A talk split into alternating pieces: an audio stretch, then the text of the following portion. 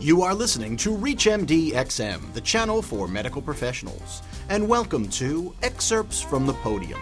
Today's topic is Focus on Ophthalmology and the Red Eye, Part 1, The Patient Workup. In this excerpt, Dr. Stephen E. Orlin, Associate Professor at the University of Pennsylvania School of Medicine and the Shy Eye Institute, is speaking from the podium at Prova Education's From Guideline to Practice program in New York City. Let's join him as he discusses the patient workup of red eye in clinical practice. The basic eye examination, just like any discipline that you might be doing in medicine, is firstly and foremostly taking a detailed history.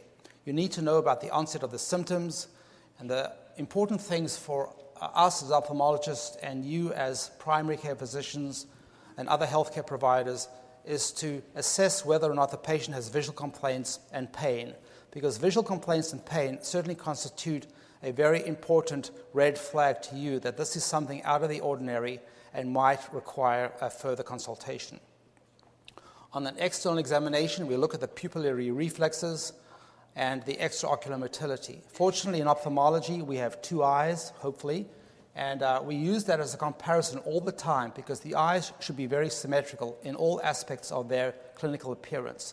The pupils should be the same size, they should react in the same way to light, the eyes should move equally, the eyes should be of the same size, of the same color, and any deviation in those findings, again, should imply that possibly something is not quite correct. You need to look at the conjunctival surface. Normally, it's completely transparent and white. It has some blood vessels in it, but they are, as a rule, not very engorged. You need to look at the sclera, which is the white part underneath the conjunctiva. Again, that's a white structure. Discoloration of the sclera, whether it's red, blue, brown, or yellow, have very significant clinical implications for us as ophthalmologists. The eyelids are important for a number of purposes. They cover the eye and help protect it. Everyone has a natural and normal blink reflex, which can be affected by certain conditions. So you have to look at how the patient blinks. They usually blink about 10 or 15 times per minute. We need to look at the lacrimal gland, which is situated on the outer aspect of the upper eyelid. You need to look at the medial aspect of the eye, where the tear ducts are, which help drain the tears away after they've been produced. And you need to look at the corneal clarity. And I think one way of doing this is to take your pen light or your little flashlight and shine the light of the eye. The cornea is moistened by your tear film, and it should have a very, very nice, crisp reflex of the flashlight should shine back at you, and it should look very sparkly like everybody says the eye should look like. And if there's any dull reflection of the cornea, or if the detail of the anterior chamber is not clear, if the pupil is not clear, if the iris isn't clear, that implies that the window that you're looking through, i.e. the cornea, has some problem with it, and that, again, should be something relevant to you as you're doing your examination.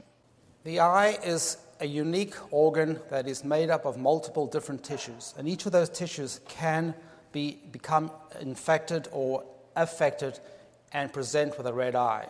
There are many different ways of classifying the red eye.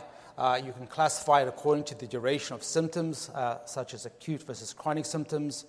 You can look at the anatomical layers, whether the disease is involving the conjunctiva, the episclera, the sclera, the cornea, the uveal tract, or the ocular adnexa. And then, just like any discipline in medicine, we like to classify things as to whether they are inflammatory, infectious, degenerative, traumatic, neoplastic, or mechanical or irritative. And I, in my classification, like to use all three of these components. For example, you can have an acute infectious conjunctivitis, which would be one way, using all those classifications, summarizing it into one specific condition. But I think these are very, very important ways, because you need to, in any aspect of whatever you might be doing, you need to compartmentalize the disease that you are trying to work out. And once you can find out whether it's acute, whether it is pus, then it would put it in the infectious category, whether it's involving the conjunctiva, then you can narrow down your differential diagnosis much more sensibly, and you can approach the patient in a much more rational fashion. This ReachMD program is provided in cooperation with Prova Education. If you missed any of this program, or to hear more about Red Eye, please be sure to visit our website at www.reachmd.com and search for programming by Dr. Orlin. Thank you for listening.